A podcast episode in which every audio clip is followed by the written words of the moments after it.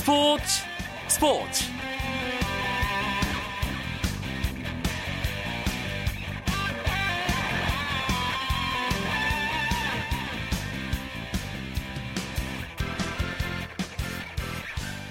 안녕하십니까 스포츠 스포츠 아나운서 이광용입니다. 제대로 된 경기장 하나 없는 우리나라 썰매 종목이 소치 올림픽을 앞두고 잇따라 기적을 만들고 있습니다. 루지는 사상 처음으로 전 종목 출전권을 따냈고 봅슬레이 대표팀도 국제대회에서 금메달과 은메달을 휩쓸었습니다. 국제 루지 경기 연맹이 소치 올림픽 여자 싱글과 남자 2인승 와일드 카드를 우리나라에 주기로 하면서 한국 루지는 이미 확보한 남자 1인승에 3개의 개인 종목 모두 출전하면서 주어지는 팀 계주까지 우리 루지 대표팀 처음으로 전 종목 동계올림픽 출전 티켓을 따냈습니다.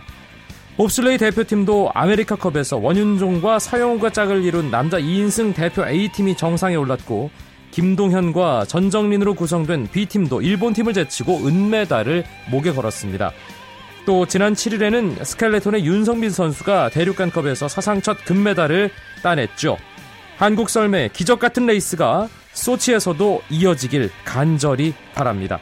목요일의 스포츠 스포츠 오늘 들어온 주요 스포츠 소식 정리하면서 출발합니다.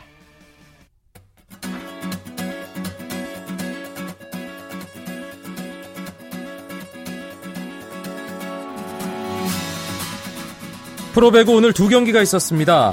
남자부 현대캐피탈 대 LIG 손해보험의 경기는 현대캐피탈이 세트스코어 3대1로 이기고 LIG를 상대 홈 25연승을 기록하면서 다시 선두에 복귀했습니다. 아가메즈가 33득점으로 팀 승리를 이끌었고요. 문성민, 윤봉우 선수도 힘을 보탰습니다. 한편 여자부 경기에서는 도로공사가 IBK 기업은행을 상대로 서브의 힘을 과시하며 승리를 따냈습니다. 도로공사는 여자부 3라운드 IBK 기업은행과의 경기에서 세트 스코어 3대 0 완승을 거뒀는데요. 도로공사는 8개의 서브 에이스와 10개의 블로킹을 앞세워 IBK 기업은행을 꺾었습니다. 이로써 도로공사는 8승 9패로 3위 KGC 인삼공사를 바짝 뒤쫓게 됐고 반면 IBK 기업은행 12승 4패가 되면서 승점 추가에 실패했습니다.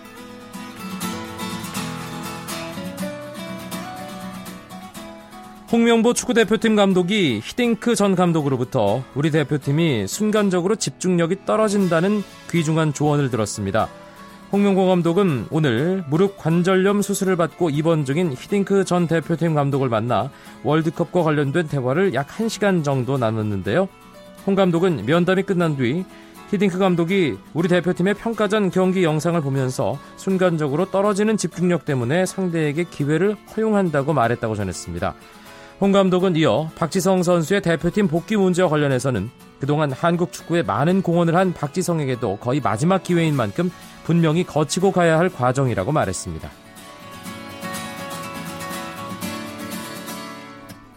세계 최고의 축구 스타 스페인 프로축구 FC 바르셀로나에서 활약하는 리오넬 메시가 부상 복귀전에서 두 골을 터뜨렸습니다.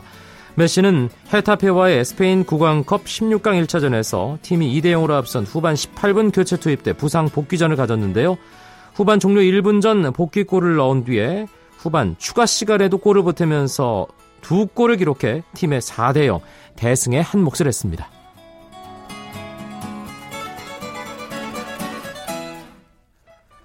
메이저리그 통산 355승을 거둔 컨트롤의 마법사 그렉 매덕스가 미국 프로야구 명예의 전당에 입성했습니다.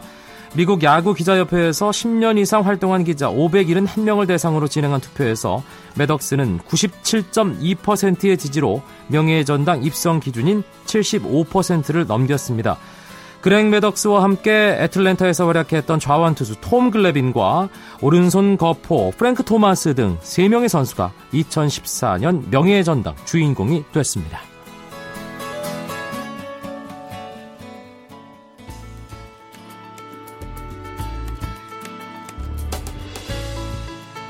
스포츠가 주는 감동과 열정 그리고 숨어있는 눈물까지 담겠습니다. 스포츠 스포츠 이광용 아나운서와 함께합니다.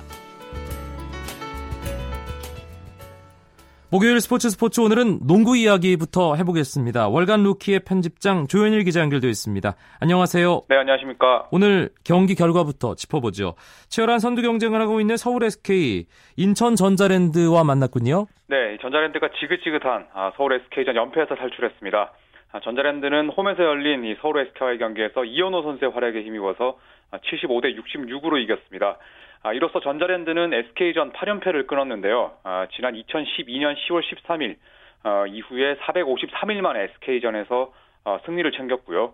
동시에 16승 16패로 5할 승률에도 복귀를 했습니다. 아, 전자랜드로서는 정말 의미 있는 승리였는데 네. SK 애런 헤인즈의 복귀전이었잖아요. 네, 이 김민구 선수에게 어, 좀 강한 반칙을 가하면서 이 다섯 경기 출전 정지 징계를 받았던 애런 헤인즈, 자 오늘 전자랜드와의 경기에서 복귀했습니다.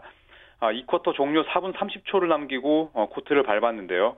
아, 사실의 팀, 사실 팀 연습 도중에 이 김민구 선수, 김민수 선수와 이 무릎을 부딪히는 부상 때문에 좀 제 컨디션이 아니었는데요. 어, 최종 성적은 뭐 11득점 10개 리바운드로 이 더블 더블을 달성을 했습니다만 또 공을 잡을 때마다 아, 이 인천 팬들의 야유를 받는 등 좀 힘겨운 경기를 펼쳐야 했습니다. 아, 그런데 뭐 SK 오늘 패배도 상당히 좀 아프겠습니다만 이번 시즌 오심 때문에 상당히 골치 아픈 상황이 많이 있어요. 네. 잊을만 하면 오심이 나오는데 SK가 관련되어 있는 경우가 공교롭게도 많습니다. 그렇죠. 이 지난 3일 어, 잠실 학생체육관에서 열린 SK와 원주 동부와의 경기에서 어, 종료 직전에 잘못된 판정을 내린 심판들에게 2주에서 어, 4주 배정 정지의 제재가 내려졌는데 어, 말씀하신 대로 올 시즌 유독 이 SK 경기에 오심이 속출하고 있습니다. 어, 이 지난해 오리온스와의 홈 경기에서는 이 SK 선수의 할리우드 액션 그리고 또 오리온스 김동욱 선수의 속공 파울 이 두 가지 항목에서 어, 치명적인 오심이 생기면서 이 오리온스가 승리를 빼앗기다시피 한 적이 있는데요. 아, 성적은 좋은 SK입니다만 그 외적으로는 좀 바람 잘 날 없는 시즌을 보내고 있습니다. 사실 어제도 창원 LG와 부산 KT의 경기에서 전창진 감독이 상당히 좀 언짢아하는 어, 장면이 몇 군데 있었고 네. KT가 이겼기에 망정이지 만약 졌다면 상당히 논란이 될 만한 그런 장면이 있었습니다. 정말 하루가 멀다 하고 오심과 관련된 네. 좀 눈살 찌푸리게 하는 장면이 많이 있어요. 특히 이번 시즌요. 아, 이번 시즌 사실 거의 매 경기 뭐 오심이 나오고 있는데요. 뭐 말씀하셨듯이 어제 경기에서도 이 데이본 제퍼슨 선수가 거의 다섯 발을 걸었는데도 심판이 어, 그 트래블링 바이올레이션을 지적하지 않았었거든요. 자, 그러면서 이 전창진 감독이 어, 양복 상의를 벗어 던질 정도로 아주 강력하게 화를 냈었는데 음, KBL 팬들도 계속되는 심판의 이 오심에 지금 점점 지쳐가는 모양새입니다. 네. 오늘 전자랜드와 SK 경기와 함께 하위권 팀들 간의 대결도 있었습니다. 원주 동부 대 전주 KCC 경기 어떻게 됐습니까? 네, KCC가 4연패에서 탈출했습니다. 아, 전주 KCC는 원주 종합체육관에서 열린 이 동부와의 원정 경기에서 74대 64로 승리했습니다. 아, KCC는 13승 19패로 8위를 유지했고요. 아, 득점 1위에 올라 있는 타일러 윌커슨 선수가 23득점하면서 아, 팀 승리를 주도했습니다. 아, 반면에 패한 동부는 9승 22패로 어, 다시 최하위로 떨어지고 말았습니다. 상위권 순위 다툼이 연말 연초 상당히 치열했습니다. 울산 모비스, 서울 SK, 창원 LG. 그런데 뭔가 조금씩 격차가 생기고 있는 느낌이에요. 순위표 전체적으로 정리해 볼까요? 네, 이 울산 모비스가 어, 서울 SK가 오늘 경기에서 패하면서 23승 9패로 어, 선두에 올랐습니다. SK가 2위로 쳐졌고요. 3위 창원 LG는 SK를 한 경기 반 차이로 뒤쫓고 있습니다. 아, 연승을 달리고 있는 부산 KT가 4위고요. 아, 오늘 승리한 인천전자랜드가 5할 승률과 함께 5위를 예, 달리는 중입니다. 14승 아, 18패의 이 오리온스, 삼성이 나란히 이 공동 6위권을 형성한 가운데 예, 전주 KCC가 한 경기 차이로 이 두 팀을 뒤쫓고 있습니다. 또 안양 KGC 인삼공사와 원주동부는 공동 9위에 그쳐 있습니다. 네, 오히려 뭐 안양 KGC와 원주동부가 공동 9위였다가 9위 10위하고 네. 이런 상황이 지금 반복되는 아, 요 며칠인데 판도에는 일단 큰 변화가 없는 상황이군요. 네, 뭐 사실상 1라운드 이후부터 3강 어, 5중, 5중 그리고 2약을 형성하고 있는데요. 아, 모비스와 SK, LG가 1위 자리를 놓고 치열한 아, 순위 싸움을 벌이고 있고 또 시즌 내내 4위 자리를 지키고 있는 KT를 따라잡기 위해서 이 전자랜드부터 KCC까지 음, 네 팀이 물고 물리는 접전을 펼치고 있습니다. 아, 반면 하위권에서는 안양 KGC를 주목할 필요가 있는데요. 아, 오늘 1월 말 2년 전이었죠. 이 팀의 우승을 이끌었던 박찬희 선수가 아, 상무에서 복귀하거든요. 순위 판도에 큰 변수가 될 것이라는 예상이 지배적입니다. 조현일 기자 연결한 김에 아, 한 주간의 KBL 업앤다운도 정해보죠. 어떻게 정리해 볼 수 있을까요? 네, 우선 뜨거웠던 어, 이 팀은 울산 모비스와 KT를 꼽을 수 있겠습니다. 아, 두팀 모두 3연승을 달리면서 상승세를 탔는데 음, 특히 KT의 경우 이 오리온스와의 지난주 토요일 홈 경기에서 승리한 데 이어서 또 어제 열린 이 LG와의 원정 경기에서도 조성민 선수의 에, 결승 3점 슛으로 짜릿한 역전승을 거두면서 4위 자리를 굳게 지켰습니다. 아, 반대로 분위기가 다운된 팀으로는 창원 LG와 아, 원주 동부를 꼽을 수가 있는데요. 이 LG는 안방에서 열린 전자랜드 그리고 KT전을 모두 패하면서 이 1위와의 승차가 두 경기로 벌어졌습니다. 또 동부 역시 4연패 늪에 빠지면서 아, 최하위로 추락을 했습니다. 네.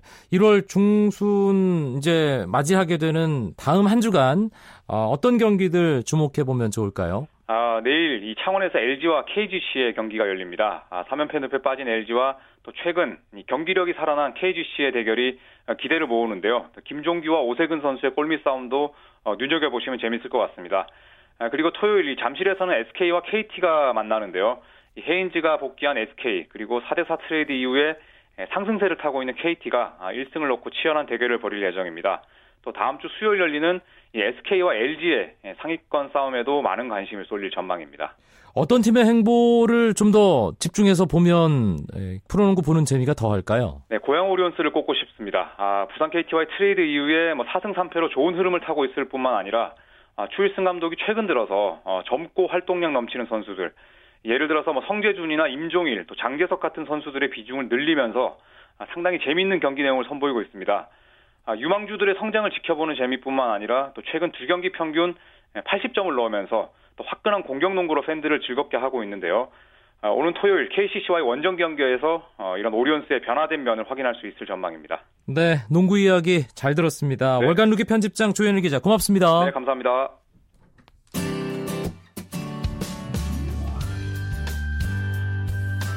스포츠를 듣는 즐거움. 스포츠 스포츠. 이광용 아나운서와 함께합니다. 목요일 밤의 스포츠 스포츠 해외 축구 이야기로 이어드립니다. 목요일의 남자 오늘도 어김없이 스튜디오에 함께합니다. KBSN 박찬하 해설위원 어서 오세요. 네 안녕하세요. 박시성 선수의 대표팀 복귀 여부가 어제부터 뭐 한국 축구 전체를 휘어감는 예 그런 큰 이슈가 되고 있습니다. 일단 뭐 어떻게 결론이 나든 박지성 선수 본인이 어떤 결정을 내리느냐가 가장 중요한 거잖아요. 네. 이게 뭐 군대로 강제로 징집되고 뭐 이런 게 아니니까요. 그러니까요. 네, 본인이 안 한다고 끌려가는 네, 것도 그렇죠. 아니고요. 예. 강제로 어떻게 할 수 있는 부분이 아니기 때문에 본인의 의사가 뭐 전적으로 중요하다는 생각이고요. 홍명보 감독이라든가 뭐 모든 어, 또 뭐 코칭 스텝이라든가 대한 대한민국 대표팀 자체가 박지성 선수를 원할 수는 있겠지만 또 박지성 선수가 그것을 고사하면 어쩔 수 없. 다는 것을 뭐 거듭 말씀을 드리고는 있, 있는데요. 근데 중요한 건 이런 것 같아요. 이게 어떻게 여론몰이식으로 가서 박지성 선수가 안 하면 안 되게끔 이렇게 형성이 되는 것도 약간 곤란하다는 생각입니다. 네. 그런데 조금 의아한 것은 어, 홍명보 감독이 지난 유, 지난해 6월 말에 부임한 이후에 연말까지는 박지성 선수 복귀와 관련해서 뭔가 필요하다는 그런 신호를 전혀 안 주다가 해가 바뀌자마자 갑 갑작스럽게 박지성 선수 이름이 나왔단 말이에요. 네. 이런 것은 몇 가지로 추론을 해볼 수가 있는데요. 홍명보 대표팀 감독은 중요한 것은 대표팀을 끌고 갈 만한 베테랑 선수가 한 명쯤은 필요하다는 생각을 확실히 하고 있는 것 같아요. 네. 그런 베테랑 선수는 월드컵에 대한 경험도 있어야 되고 또 유럽파와 국내파 이런 선수를 모두 다 이제 아우를 수 있고 뭐 그런 카리스마도 지녀야 되고 여러 가지 면에서 상징적인 의미가 있는 선수가 있으면 좋은데 사실 마땅한 카드가 없거든요. 그리고 박 음, 홍명보 대표팀 감독이 계속 대표팀을 이끌어왔던 부분들을 보면 뭔가 어떤 사안에 대해서 필요하다라는 뉘앙스를 던져놓고 그것이 안 되면 안 되게끔 문제 해결을 하는 방식들이 몇 가지가 있었거든요. 네. 뭐 대표적으로 대표팀 공격수 자리도 그렇고요. 그러니까 그런 것들을 봤을 때는 홍명보 감독도 내심 계속 박주영 카드를 만지작 만지작 하다가 지금 상황 자체가 굉장히 곤란한 상황이 되니까 다시 한번 또 박지성 카드를 한번 생각해 보는 것이 아닌가 뭐 이렇게 추론도 가능합니다. 음, 박주영 선수가 브라질 본선에서 활약할 수 있는 가능성이 점점 떨어지는 시점에서 네. 베테랑이 필요하긴 한 그런 상황. 그래서 양박의 골든 크로스가 이루어지는 그런 그렇죠. 상황인 건가요? 그리고 그런 부분은 뭐 대표팀으로서는 전체적으로 누군가는 선수를 좀 끌고 갈 필요성이 있고요. 구심점도 있어야 되고 전체적으로 우리 선수들이 지나치게 어린 면이 있기 때문에요. 또 월드컵이라는 큰 무대에서는 그런 베테랑들의 경험이 확실히 필요한 순간이 있거든요. 뭐 홍명보 감독도 여러 가지로 아마 고민이 많을 것 같습니다. 박지성 선수 다들 아시겠지만 2011년 초에 카타르 아시안컵에서 A매치 100경기를 채우고 은퇴를 선언했습니다. 네. 대표팀에서. 그 이후에 절대로 대표팀에 들어갈 생각이 없다. 이런 얘기를 했는데 하지만 대표팀 은퇴를 선언하고 복귀한 선수 세계 축구사를 찾아보면 상당히 많이 있어요. 네, 그렇죠. 세계 축구사에는 여러 선수들이 있습니다. 뭐, 여, 어, 독일의 대표팀이었던 파울 브라이트너도 그렇고요. 뭐, 여러 선수들이 있는데, 프란체스코 토티라든가, 또, 그리고 지네딘 지단 같은 선수들도 있죠. 뭐, 왔다 갔다 한 선수들도 있는데, 대표적으로는 그래도 최근에 가장 인상 깊었던 활약을 펼쳤던 선수가 지네딘 지단이었죠. 네. 지단 어, 많이들 기억하실 겁니다. 2006 독일 월드컵 예선 탈락 위기에 처한 프랑스를 구해냈고요. 또 본선에 가서 결승까지 팀을 이끌었고 또 결승전에서는 참 근래 보기 드문 장면을 하나 연출했고요. 네, 마지막 결승전에서 퇴장당하는 바람에 또 프랑스가 석패를 하는 모습을 예. 지켜봐야 됐던 그런 뼈아픈 월드컵이 됐는데요. 전체적으로 2006년 독일 월드컵은 지단 선수가 들었다 놨다 한 월드컵이 됐던 것 같아요. 그러니까 사실상 그 프랑스의 전력 자체가 완벽한 편이 아니었는데도 어떻게 결승까지 올라간 것도 지단의 힘이었고 냉정하게 경기력을 살펴봤을 때 지네딘 지단이 그런 전성기에 버금가는 임팩트가 깊은 활약을 펼쳤다기보다는 전체적으로 팀을 끌고 가고 중심을 잡아주고 공을 돌려주고 이런 역할에 충실했었거든요. 근데 뭐 그런 존재만으로도 프랑스 대표팀에게는 큰 힘이 됐기 때문에 또 결승까지 갔는데 아쉽게 우승 문턱을 넘어서진 못했죠. 네. 어, 마르코 마테라치에게 박치기를 했던 그 지단의 그 패기 넘치는 모습. 어, 물론 바람직한 모습은 아니었지만 아, 어떤 아, 정말 욱하게 만드는 얘기를 듣고 박치기를 했던 그 모습 아직도 선명하게 기억이 납니다.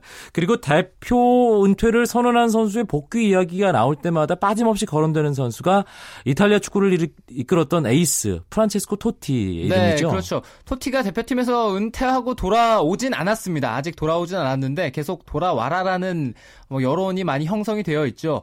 이탈리아 대표팀도 어떻게 보면은 대한민국 대표팀과 조금 유사한 면이 있습니다. 대표팀의 베테랑, 구심점 역할을 해줄 수 있는 선수가 많이 있습니다만 상징적인 의미, 그런 어떤 그 스타 플레이어라는 인식 자체가 전형적인 이탈리아의 10번이 점점 약해지고 있는 추세거든요. 그러니까 그런 10번의 마지막 방점을 또 찍어줄 수 있는 선수가 현재로서는 어, 나이가 어, 이제 좀 있으면 마흔을 바라보는 나이긴 합니다만 토티가 가지고 있는 상징적인 의미가 있으니까요. 사실 데로시 정도면 그 에이스 자리에서 팀을 이끌 중심적인 역할을 할수 있지 않을까 싶기도 네, 중심이 한데요. 되는데 그럼에도 AS 로마의 베테랑은 최고는 아직도 토티죠. 네. 그리고 부주장이 데로시니까요. 네. 예, 그러네. 그러고 보니까 토티와 데로시가 같은, 같은 클럽에서. 네. 소속돼 있군요. 알겠습니다. 이번 월드컵에서 이 은퇴를 했다가 다시 볼 수 있을 만한 스타가 있을까요? 이번 월드컵에서는 은퇴를 했다가 다시 돌아올 만한 선수는 유명한 선수는 그렇게 찾아보기는 어려울 것 같아요.